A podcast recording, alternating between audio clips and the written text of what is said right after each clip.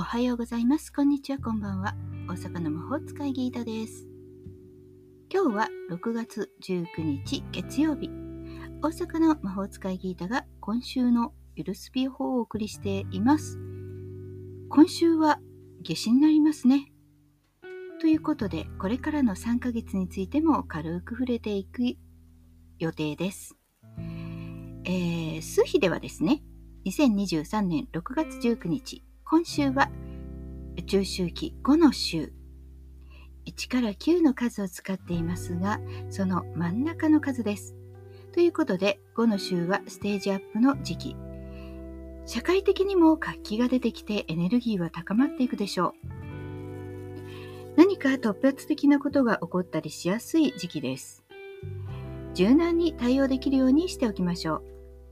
今週は多くの人が外出したり、イベント集まりが盛んに行われたりするかもしれません。いろんなとこに関心が広がって、大きく動き出す。そして新しいアイディア、イノベーションも生まれやすい環境となっています。そして今週の星の動きですけれども、昨日は双子座新月でした。そして土星も逆行しだしています。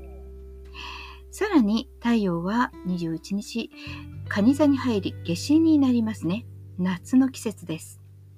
夏至は北半球では1年で一番昼の時間が長い日。太陽が輝いている時です。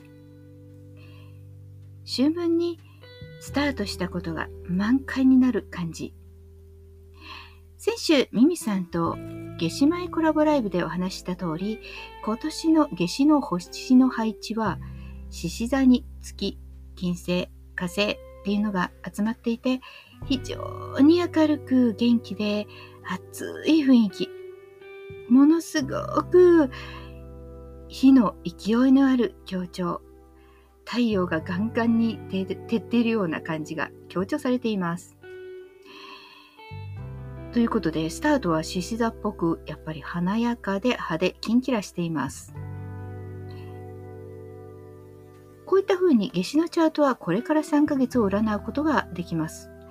スタートは勢いよく動き、自分もガンガン主張して、興味のある人や物、すべてと交流することで、次第に自分の立ち位置を確立していくんじゃないでしょうか。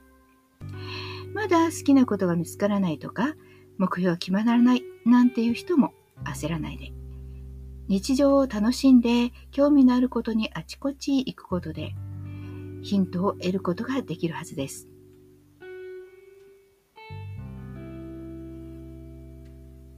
今週のアロマはローズマリーです。ローズマリーのスパイシーな香りは集中力、思考力を刺激し、そして冒険心をくすぐる効果もあるかもしれません。新しいアイデア、創造性を引き出し、自分の成長、学びのプロセスも助けてくれそうです。ね、すっきりします。ラッキーフードはスパイシーな料理。スパイシーな料理は味覚を刺激し、新たな体験、興奮をもたらしてくれるでしょう。辛味やハーブを使った料理を取り入れて元気に今週を楽しんでください。